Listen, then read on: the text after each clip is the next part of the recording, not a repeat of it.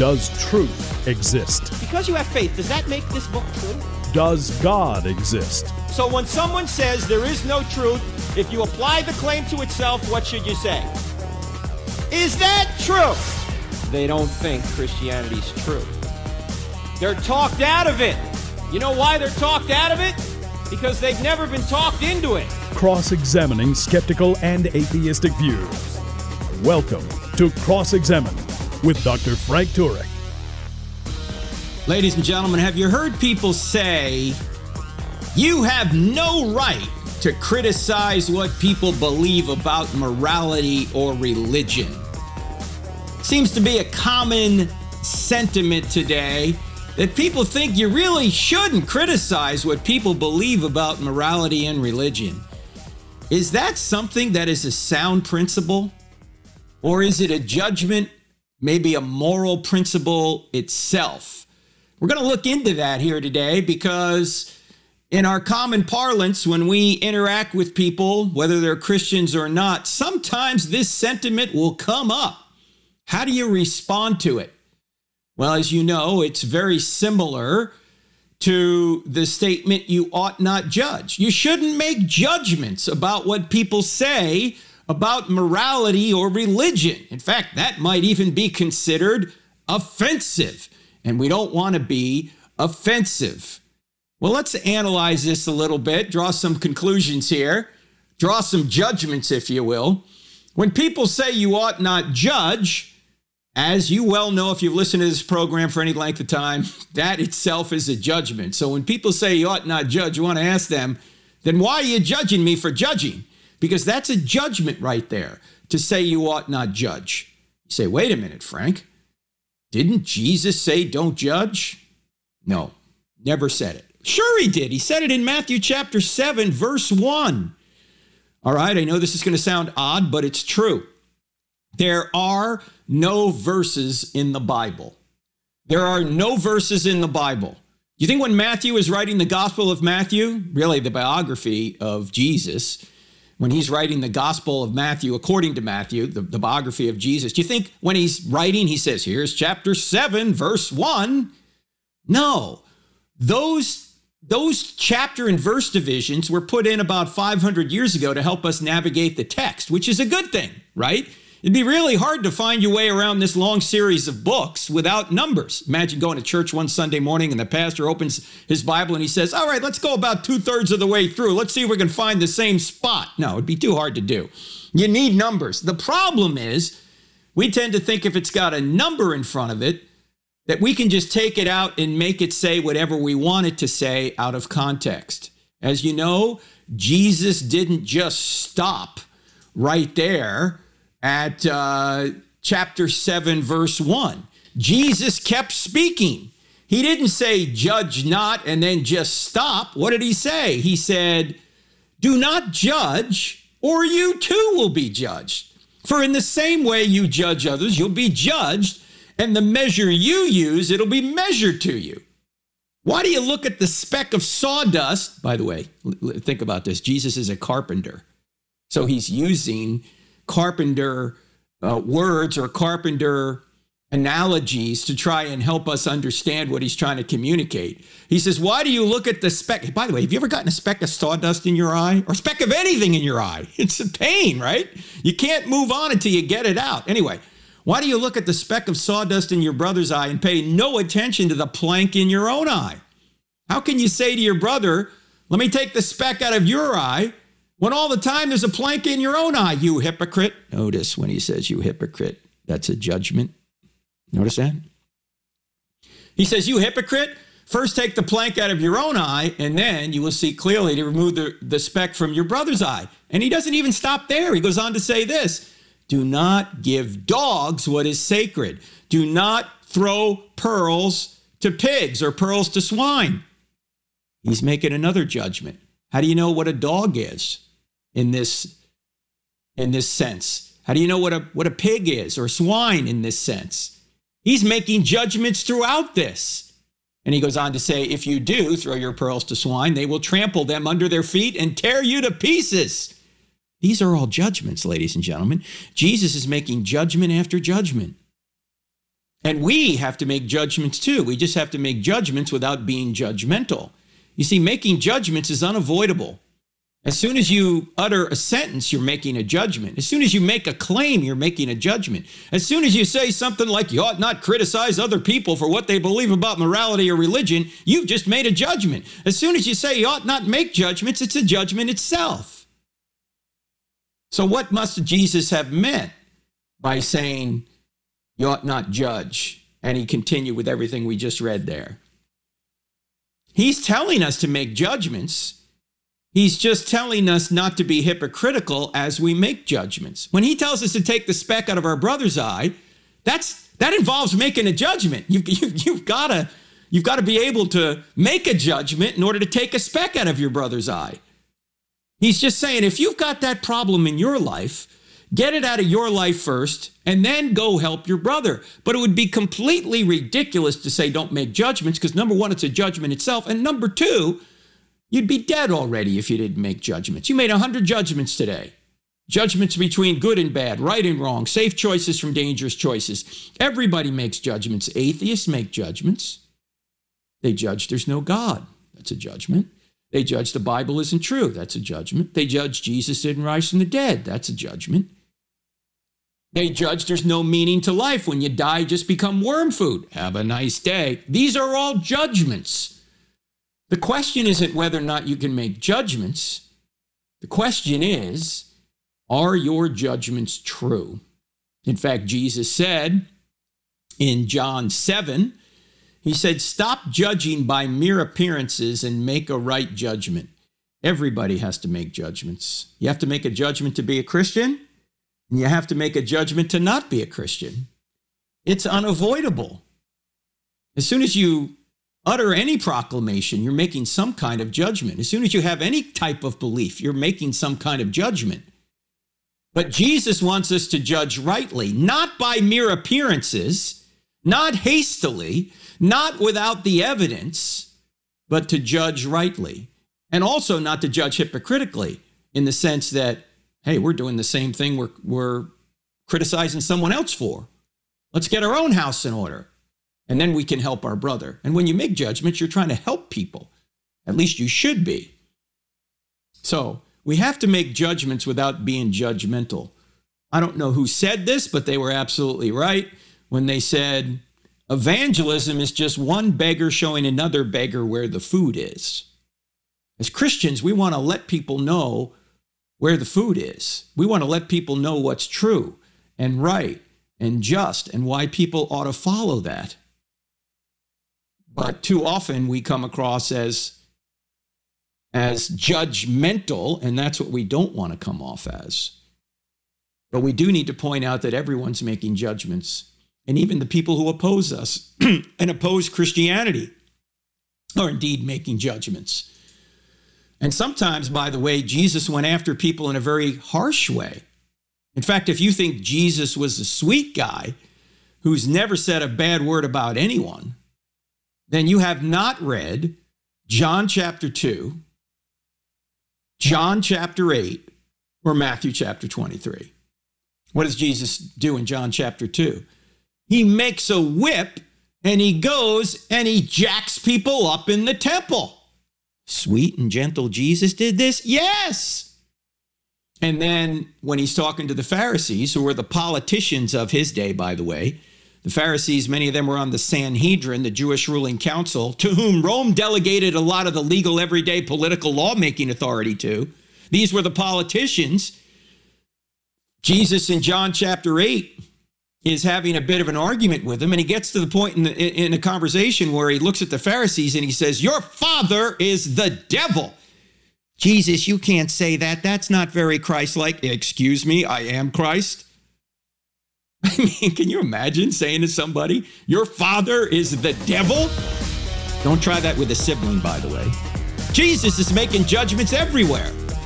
And so are the apostles, and so are the prophets in the Old Testament. We'll get to all this right after the break and talk about Matthew 23. Don't go anywhere. You're listening to I Don't Have Enough Faith to Be an Atheist with Frank Turek on the American Family Radio Network, about 180 stations across the country.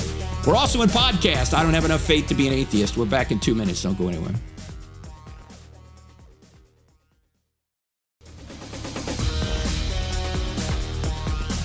You have no right to criticize what people believe about morality and religion. We hear that all the time. Is that really true? That's what we're talking about here today. We're going to unpack it even more deeply than what we have so far here today. But before I do, I want to mention we're going to be down in Florida this weekend at Hang on a second. I'm looking ahead too far. Mission City Church in Largo, Florida. That's right near Clearwater, not far from the Tampa area.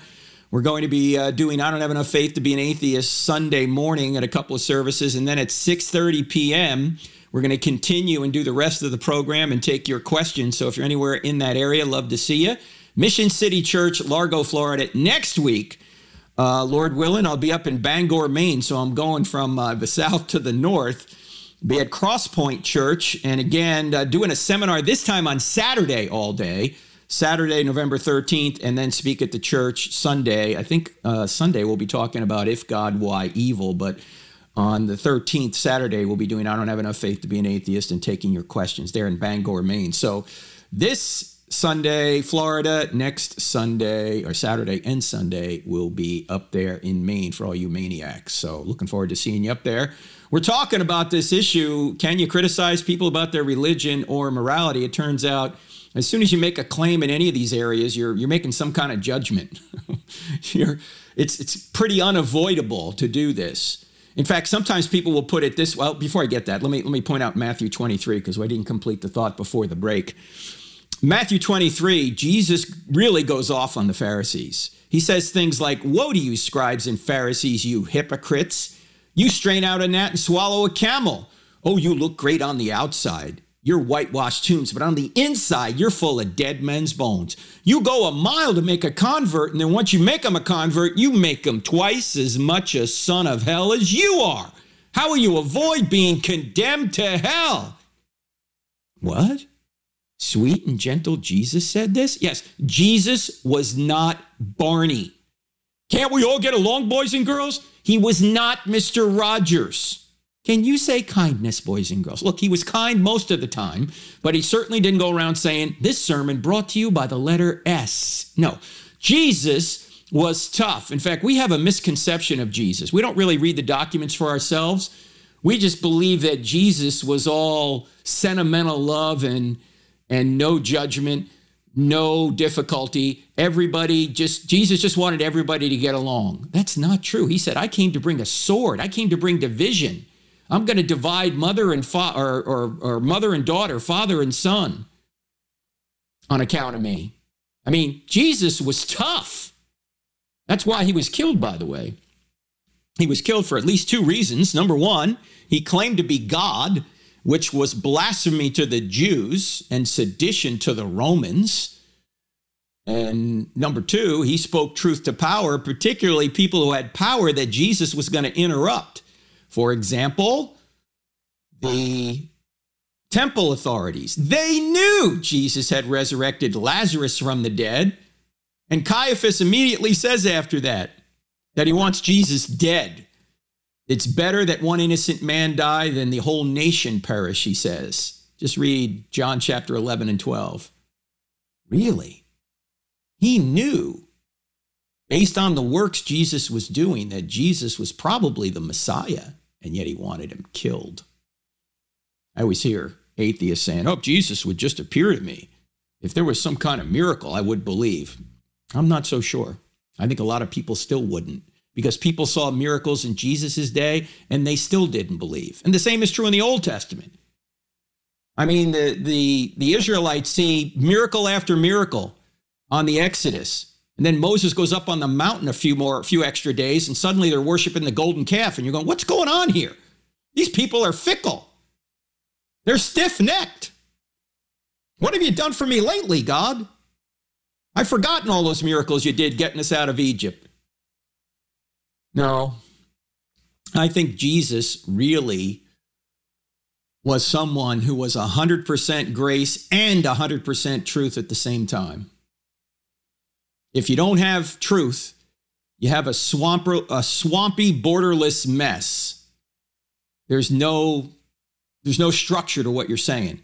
If you don't have grace, then you're like a and how do I put this? What how did Paul put it in 1 Corinthians 13 when he's talking about love? You're just a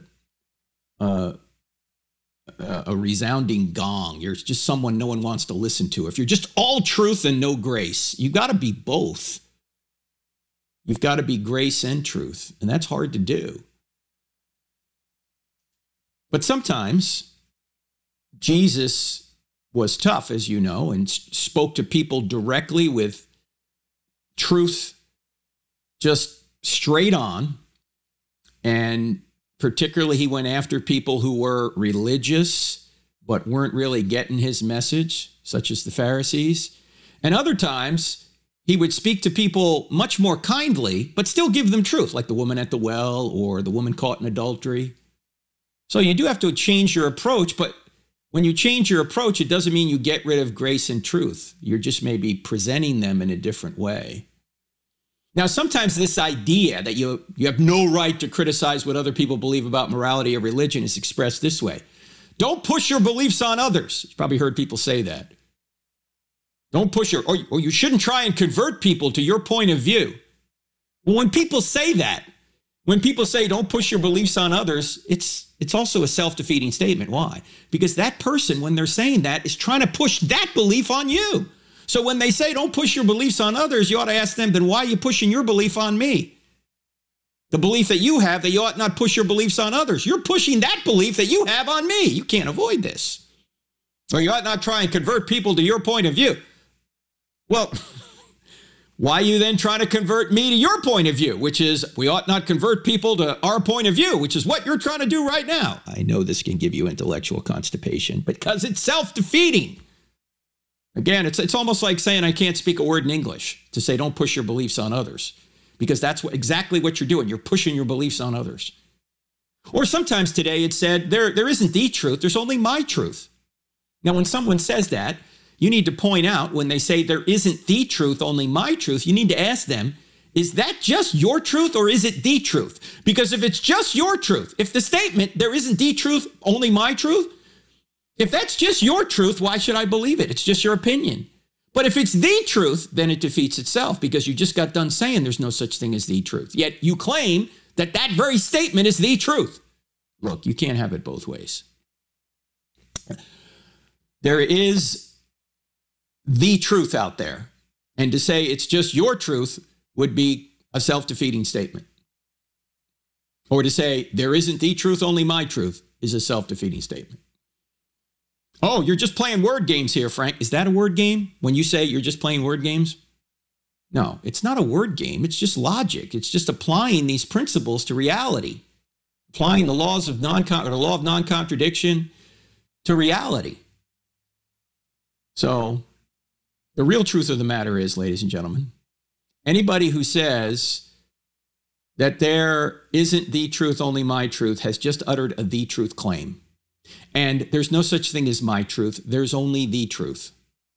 I know that's unpopular today, but you don't have your own truth. You might as well say you have your own math. In my world, 2 plus 2 equals 12. No, it doesn't. There's just the truth. There's not my truth. You say, well, Frank, there are certain things that only apply to me that don't apply to you. Like, you know, my name's Bill or my name's Julie and your name's Frank. I have my truth that my name is Bill. Okay, yeah, I get that but it's still objectively true that your name is Bill. And that truth still applies to me in the sense that I know your name is Bill. Yes, that truth that your name is Bill applies to you, but it's true for everybody that your name is Bill. It's an objective truth. Well, Frank, you like chocolate, I like vanilla. That's subjective. Well, it's a subjective preference I have or that you have, but it's still objectively true that I have that subjective preference, that I like chocolate and you like vanilla. It's objectively true I like chocolate, you like vanilla, even though it's based on our subjective preferences. Look, there's no such thing as your truth, there's just the truth. So this is all self defeating. Now, let's think about this from a very practical instead of just a purely logical sense here. If you shouldn't criticize what people believe about morality or religion, then you shouldn't criticize the Nazis because they had certain religious and moral beliefs. Are you telling me that murdering six million Jews, homosexuals, gypsies, and Jehovah's Witnesses, those were the people they generally murdered, that that wasn't really wrong and we ought not criticize the Nazis for that? Really? Is that what you're saying? No, this this principle that you shouldn't criticize what people believe about morality or religion doesn't work even practically. We know it's wrong. And in fact, if you can't criticize what people believe about morality or religion, then you couldn't criticize Mao or Stalin, who combined probably killed about 100 million of their own people, innocent people. These are, these are people who are just citizens of their country, not even military. They wiped these people out because they were a problem for their government. Can't you, know, you can't criticize really you can't criticize Mao and Stalin for killing millions of their own people. Well, if you can't criticize someone's religion, I guess you can't criticize the jihadists who flew planes into buildings on 9 11. Is that what you're saying? You can't criticize religious practices that are even in the religious writings of the Quran when they call for the death of innocent people? Is that what you're saying? You can't criticize that. Oh, that would be Islamophobia. Really? What does that mean? That we're afraid of Islam. Well, I'm not afraid of Islam generally. I, I, I, I do want to push back against Islam that wants to murder innocent people, just like you ought to want to do that. I do want to push back against Nazis that want to murder innocent people, as you ought to do that. I do want to push back against communists that want to murder innocent people, as you ought to do. Of course, you have to make these judgments. Oh, if you can't criticize morality or religion, then you can't say it's wrong to help the, or, or let me put it another way. If you can't criticize morality or religion, then you couldn't criticize the claim that would, it would be wrong to help suffering people in India. Why? Because according to Hinduism, if you help suffering people, you're interfering with their karma. You see, the reason they're suffering now, according to Hinduism, is because they were immoral in their previous life.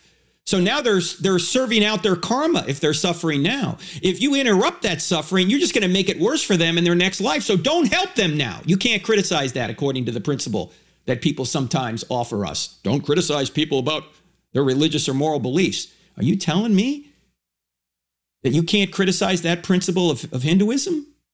Mother Teresa changed uh, what, what a lot of people think about that. She said, I'm going to help these suffering people because I think karma and this principle that is in Hinduism is false. We ought to help suffering people. You can't even criticize anything in morality or religion if this principle is true. You can't even criticize the Bible. We'll talk more about that right after the break. You're listening to I Don't Have Enough Faith to Be an Atheist with Frank Turek. Back in two minutes.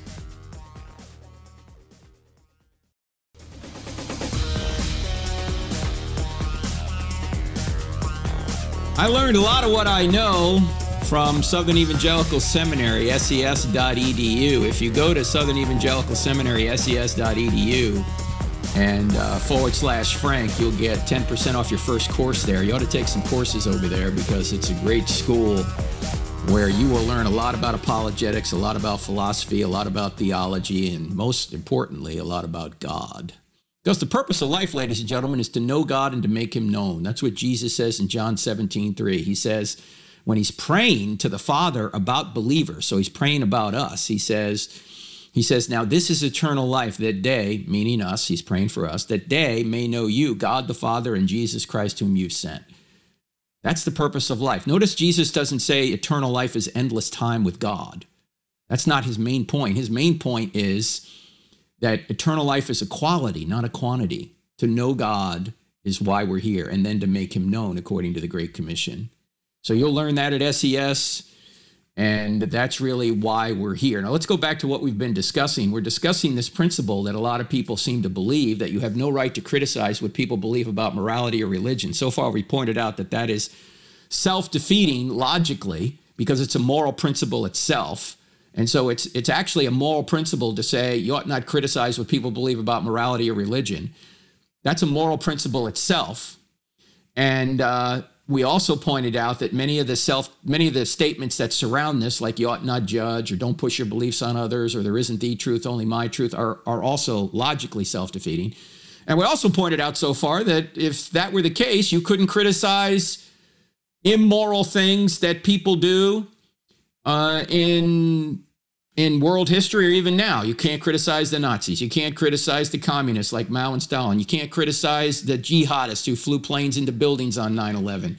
You can't criticize people who say you ought not help suffering people in, in India because you're interfering with their karma. Mother Teresa said, for those of you that don't know, I mean, Mother Teresa's been gone for about 25 years. Some of you may not know who she was. She was a Catholic nun who served the poor most of her life in the streets of Calcutta, India, had orphanages and tried to alleviate suffering there. And this went completely against the Hindu worldview. You don't help suffering people, you keep them suffering because they need to serve out, serve out their karma. You can't criticize that if you agree with the principle we've been discussing. Uh, d- disgusting. Yeah, disgusting. Yeah, that's right. Discussing.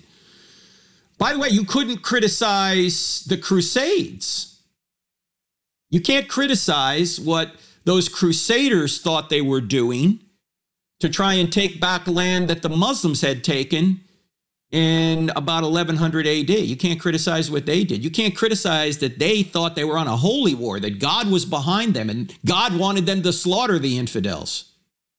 You can't criticize that if you can't criticize what people believe about morality and religion. Now, a lot of what we know about the Crusades, we don't really know. It's propaganda. There's a great book that you might want to get. There were a lot of atrocities committed on the Crusades, don't get me wrong, but there's a great book that gives a good perspective on all of church history. The book is called Bullies and Saints by John Dickson, Dr. John Dickson from Down Under. I've read the book. I'm going to have John on in a couple of weeks. In fact, there's a couple of great shows coming up. Next week, we're going to have one of my favorite guests of all time on this program, the great John Lennox. And those of you know who John Lennox is, at least I hope you do. If you don't, you need to tune in next week. Because we're going to have John on all the way from the UK. He's written a new book called Cosmic Chemistry. So he'll be on next week. The week after that, Lord willing, we'll have Dr. John Dickson on from Down Under, who has a great podcast, by the way, called Undeceptions. You may want to check that out. Undeceptions it's very well produced. Uh, he he has music and he has uh, uh, clips that he folds in there. He does a really good job with this podcast. And we're going to be discussing his book, Bullies and Saints, about uh, church history. So you're going to find a lot of value in that. At least I hope you will anyway. But again, if you can't c- criticize what people believe about morality or religion, you can't criticize what the Crusaders thought or what the jihadists thought or what anyone thinks right now. In fact, if it's wrong to say that someone is wrong, did you see what's going on here? If it's wrong to say that someone is wrong, then you can say nothing either way about what people think about slavery, about what people think about racism, about what people think about sex trafficking, about what people think about abortion, or any LGBTQ claim. If you can't criticize what people believe about morality or religion, if you can't say anything about that, lest you offend them, then you can't you can't even say I'm for same-sex marriage or against same-sex marriage. You can't say that because you might offend somebody. And it might interfere with what people believe about their about their moral or religious beliefs. You can't criticize what people believe about climate change, whether you're for what people say we have to do to alleviate climate change or against it. You can't even say that climate change is valid or not, that it's really caused by man or not. You can't criticize anything in the Bible if you can't criticize what people say about their morality or religion. Any any any sort of objection you might have to what's taught in the Bible, whether it's slavery, you think slavery's taught in the Bible? It isn't, but we've covered that on other programs. But even if you think it does, you can't criticize that. You can't criticize God killing the Canaanites in the Bible if you're going to, on one hand, adhere to this principle that a lot of people seem to adhere to, which is you can't criticize what people believe about morality or religion, then how can you criticize what you think is wrong with the Bible or what's wrong with God? You can't. What you're doing is you're selectively taking a position when it helps you, and you're using this principle when it helps you, and you're abandoning it when it hurts you, when it hurts your position. And if you haven't noticed this yet, ladies and gentlemen, there really is no neutrality on these moral issues. In fact, sometimes you hear the claim put this way that you should not impose your values on others. Now, when people say that, I ask them, then why are you imposing that value on me? Would that be, I mean, you're saying you ought not impose values on others. You're basically saying I ought not impose ought nots, and yet here you are imposing this ought not on me. You're doing the same thing you claim shouldn't be done. Again, it's self defeating. By the way, when you say you should not impose your values on others, the, the assumption behind that is that there are no objective moral truths, that, that, that they're just relative. It's just your value, not somebody else's. Of course, the problem is that would accept the moral truth that you ought not impose moral truths. You can't get away from this. You see this? Now, actually, I like this answer when people say you ought not impose your morals on me. As I like to say to them, these aren't my morals. I didn't make this stuff up. I didn't make up the fact that murder is wrong, that abortion's wrong, that rape is wrong, that theft is wrong, that men were made for women and women were made for men, and the best way to perpetuate and stabilize society, which is the reason the government's involved in marriage to begin with, is to legally recognize the man woman relationship over every other relationship. I didn't make any of this stuff up. This isn't my morality. This isn't your morality. This just happens to be the morality. The one Thomas Jefferson said was self evident. Now, if you have a problem with the morality, you don't have a problem with me. I didn't make it up. It's not mine. You have a problem with the creator upon whom this morality is derived or from whom this morality is derived. So it's not my morality that abortion's wrong. It's not my morality that marriage is between a man and a woman. It's not my morality that murder is wrong, that theft is wrong, that rape is wrong. It just happens to be the morality, and a lot of people just don't like it. So they suppress the truth to go their own way. And they come up with ways to get out of it by saying you ought not criticize what people believe about morality or religion. Well, you're actually criticizing what I believe about morality and religion, and that is you ought to criticize it. See, you can't avoid this. Well, you can, you just suppress it. You don't deal with the truth head on. And by the way, this claim that you ought not impose your values on others is also contradictory because the very same people who say you ought not impose your morals on them are trying to impose their morals on you. That one in particular, and others too. For example, on the abortion issue, it's commonly thought oh, only the pro life people are trying to impose morality. Not true. Yes, the pro life people want to impose continued pregnancy on the mother, but the pro abortion people want to impose death on the baby whenever abortion is chosen. And they want to say that a man has no right to choose, the baby has no right to choose, only the mother has a right to choose. Well, those are all moral positions. You can't get away from this, at least not coherently. Now, sometimes it's said this that religious people should stay out of lawmaking, politics, or imposing their view on the public. Now, what's the assumption behind here? That atheism and secularism is the default and neutral position. Let me point out there's nothing neutral about this. It's not neutral to believe that an unborn child is not a human being and has no rights. It's not neutral to believe that an unborn child is no different than a mosquito whom you find inconvenient. It's not neutral to give tax dollars to pay for abortion, either directly or through Planned Parenthood. It's not neutral to believe through the force of law that a relationship between a man and a woman is no different than a relationship between a man and a man.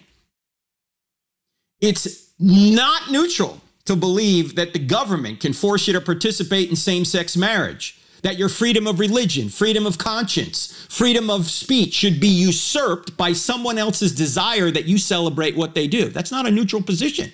It's not neutral to believe that a person can break his vow to you without consequences, as no fault divorce laws stipulate.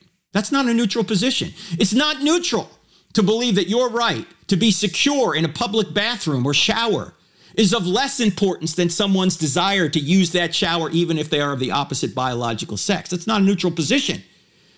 And as you may know, that was one of the things that came up in this Virginia governor election.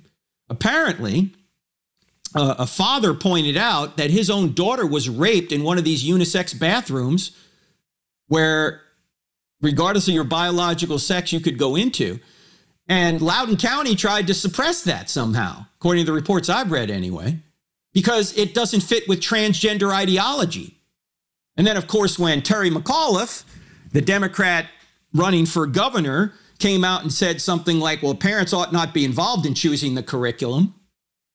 That, I think, further sunk his candidacy because it's not neutral to tell parents that they shouldn't be involved in selecting their kids' curriculum. That's a moral position. And it's a crazy one, by the way. It's also not neutral for the government to use tax dollars to pay for so called gender reassignment surgery. It's not neutral to teach kids that they should judge one another by the color of their skin rather than the content of their character. It's not neutral to say that Martin Luther King is wrong and critical race theory is right. That's not a neutral position. It's not neutral for the government to require health plans to include abortion inducing drugs or sex reassignment surgery. It's not a neutral position. These are not neutral. And yet people seem to think they are. You're listening to I Don't Have Enough Faith to Be an Atheist with Frank Turek on the American Family Radio Network. Website crossexamined.org, crossexamined with a D on the end of it.org. Also, check out our app, two words in the App Store, Cross Examined. Cross Examined, where you can listen to this podcast, by the way. Back in two minutes.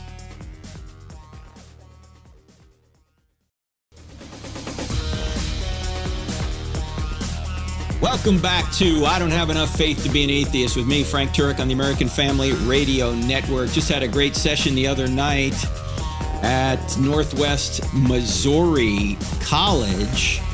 And uh, you can see all that on our YouTube channel. In fact, we've been to five campuses, or is it Campi? I don't know. Five campuses this this uh, semester after, of course, being shut out due to COVID for a few semesters. And uh, you can see all of those on our YouTube channel, including all the Q&A. Usually the Q&A starts about an hour and 45 into the video. If you want to just jump ahead, some of you have seen the I Don't Have Enough Faith to Be, uh, be an Atheist presentation before, so you can go there and check that out. On our Cross Examined YouTube channel, we have several scheduled for the next uh, semester. I think we have eight or so campuses already scheduled. If you'd like us to come to your college campus, go to crossexamined.org, click on contact, follow the cues and we'll see if we can get out there. Or if you'd like us to come to your church, same thing. Or your high school, same thing. Go to crossexamine.org, click on content, or contact, I should say, contact, and we'll come and see you wherever you ask us to come.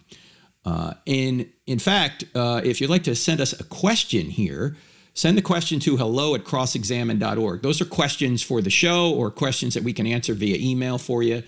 Uh, now, if it's a, if it's a question you can find easily on the internet, then just find it on the internet easily. Um, but I mean, some people ask very basic questions that any Google search should be able to reveal to you. But if you have a, a more personal or more complex question, by all means, send it in. There's a great website, by the way, that has great articles. Most of them I agree with, not all of them, but go to gotquestions.org. Gotquestions.org has some great stuff. There's even an app, gotquestions.org. So check all that out. Okay, we're talking about this idea that you ought not criticize people because of their morality or religion, and we've been debunking that because it's just not true. How you do it is important, but that you do it, in fact, it's actually biblical you do that. But let me mention a couple other a couple other points about the fact that whatever value you have or whatever moral position that you support is not a neutral position. Uh, for example, regarding what goes on in schools, there's a lot of talk about curriculum, as you know. And it's not neutral to throw every reference to God out of schools and assume that the answer to life's most significant question, which is, does God exist? Assuming that that answer is no. Because when you throw God out, you're assuming an education devoid of belief in God is better. But by what standard do you make that judgment? The most important question to any human being is Does God exist? Then the second most important question is If he does exist, what does he expect of us? What does he want us to do? What's, what's the mission here? Those are the two most important questions. And our education system assumes that God does not exist without argument. That's not a good standard. That's not a that's not an education, that's an indoctrination. Also, it's not neutral to have an attitude that anything goes is the right position morally. It's not neutral to say that you ought not oppose false teaching that you ought not be aware of false prophets. Jesus told us to be aware of false prophets. It's not neutral to say they ought not test the spirits to see if they're from God, said Paul. It's not neutral to say that doctrine isn't important. In fact, that's a doctrine itself. You know, people who say, like some progressive Christians, and they're not progressive and really not Christian because if you're disagreeing with Jesus, you're not Christian and you're not progressing. But I digress. Some progressive Christians said doctrine isn't important. That's a doctrine itself, that doctrine isn't important. It's not neutral to say that no one is right or that everyone is right.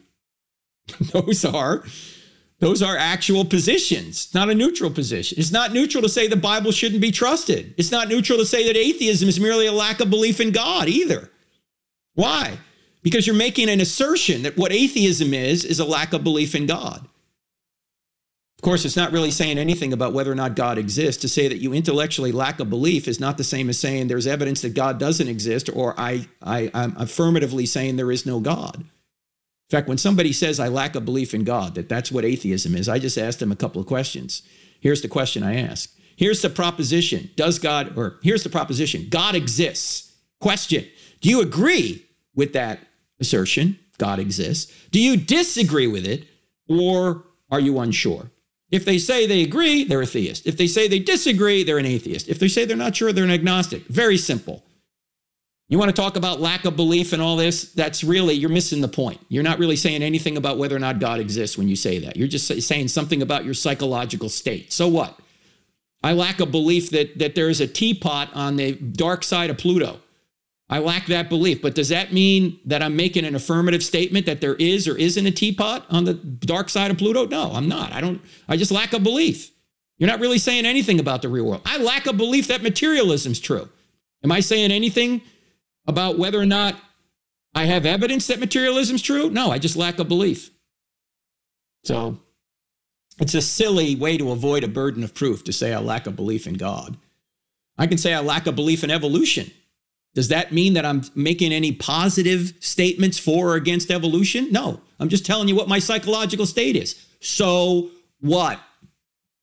It's not neutral to say that Jesus didn't rise from the dead or that he was just a good moral teacher. Oh, by the way, I got to tell you guys this. Have you seen the new C.S. Lewis movie yet? That one that Max McLean did and director Norman Stone directed. It's great. It's called uh, it's called Most Reluctant Convert: The Untold Story of C.S. Lewis. It came out November third, and it's only going to run as we as far as we know now. Max texted me that it was going to run till I think May. I'm uh, sorry, May November eighteenth. Just two weeks. So if you want to see it, it's in theaters right now. Go to cslewismovie.com, cslewismovie.com, and it'll tell you locally, wherever you are, where the closest theater is to see it. Well worth seeing. I saw an advanced screening of it, and we had Max on the Hope One show last Thursday night, a couple of Thursdays ago, end of October. You can go to our YouTube channel and see that. And Max narrates the whole movie and stars in the movie. You're going to like it. Really well done. Again, cslewismovie.com. Check it out. And the reason I thought about that when because Lewis has that famous quote about and this is in the movie as well about you can't just say Jesus was a good moral teacher because a man who said the sort of things Jesus said would be on the level of a man who says he's a poached egg or something worse. He said you must and I'm paraphrasing here. You must uh, make a decision as to who this man is. He's either Lord liar or lunatic, right? He's either a liar because he said he was God and he wasn't, and he thought he was God, or he, he knew he wasn't God, which wouldn't make him a good man or a good teacher. He was a lunatic. He thought he was God, but he really wasn't, which means, again, he wouldn't be a good moral teacher. Or he is Lord. Those are your options. He says, Let's stop, Lewis says, stop, let's stop with all this patronizing nonsense about him being a good moral teacher. He did not leave that option open to us. He did not intend to.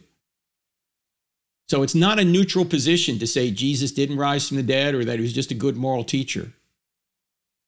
And it's not a neutral position, by the way, to say that love requires approval, because in our country today, a lot of people think love requires approval. That if you love me, you'll approve what I do. Well, first of all, that's not love. Love is you'll seek what's best for the other person, even if they don't like you for it. That's what love is. Every parent knows that if you approve of everything your child wants to do, you're not loving, you're unloving. And in order to love people, sometimes you have to tell them when they're about to do something wrong that they're doing something wrong. In fact, if you don't stand in the way of evil, you're unloving. You're not loving. It was Thomas Sowell who famously said, When you tell people what they need to hear, you're helping them. When you tell people what they want to hear, you're helping yourself. Why do we tell people what they want to hear? So they don't get mad at us. So we're helping ourselves when we do that. But when we tell them what they need to hear, even if they get mad at us, we're really helping them. And again, to do this, you got to have 100% grace and 100% truth, but it needs to be done. Quit hiding under your desk. Quit applauding people who are taking the wrong road in life.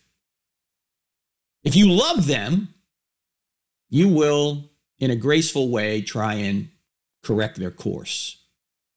Now, if you do that and they keep going their own way, that's on them, not on you. You just do what's right and leave the results to God with 100% grace and 100% truth. That's what we're supposed to do. Now, if you shouldn't criticize what people believe about morality or religion, then the central purpose of the Bible is lost because that's what the Bible's all about. In fact, Paul, in his last letter, 2 Timothy chapter 3, he knows he's about to be executed. Here's what he says The Holy Scriptures are able to make you wise for salvation through faith in Jesus Christ. All Scripture is God breathed and is useful for teaching, rebuking, correcting, and training in righteousness so that the man of God may be thoroughly equipped for every good work. That's, that's 2 Timothy 3.15. Yeah, it really sounds good. You ought not criticize people for their moral or religious beliefs, but it's not only self-defeating, it's also impractical because there's a lot of evil out there and you have to stand in the way of evil. And it's also unbiblical. The entire Bible is trying to correct people from their evil ways and trying to show people a way they can have their sins forgiven. If there is no sin that you can criticize, if there's nothing you can say to someone if they're going down the wrong road, then the whole purpose of the Bible is lost. Every prophet that tried to correct Israel is wrong, according to the sentiment that we've been talking about here. The entire Bible is wrong if the sentiment we've been talking about is correct. Jesus was wrong. Paul is wrong. All the New Testament writers are wrong if you can't criticize people because of their, or you can't criticize their religious or moral beliefs. It's all nonsense, ladies and gentlemen. If you don't correct people, you're unloving. You ought to in a kind and loving but firm way, correct people who are going down the wrong road. And if you don't do that, you're unloving, you're not loving. So, don't forget, ladies and gentlemen, this weekend, Lord willing, I'll be at Mission City Church in Largo, Florida, Sunday morning and Sunday night. And then next week, up at Crosspoint Church in Bangor, Maine. And uh, don't forget, track us all on our website, crossexamine.org, our YouTube channel, two words, Cross Examine. We have a Facebook page, or is it a meta page now? I don't know. But you've been listening to I Don't Have Enough Faith to Be an Atheist with Frank Turek on the American Family Radio Network, the Great American Family Radio Network. Back next week, Lord willing. See you then.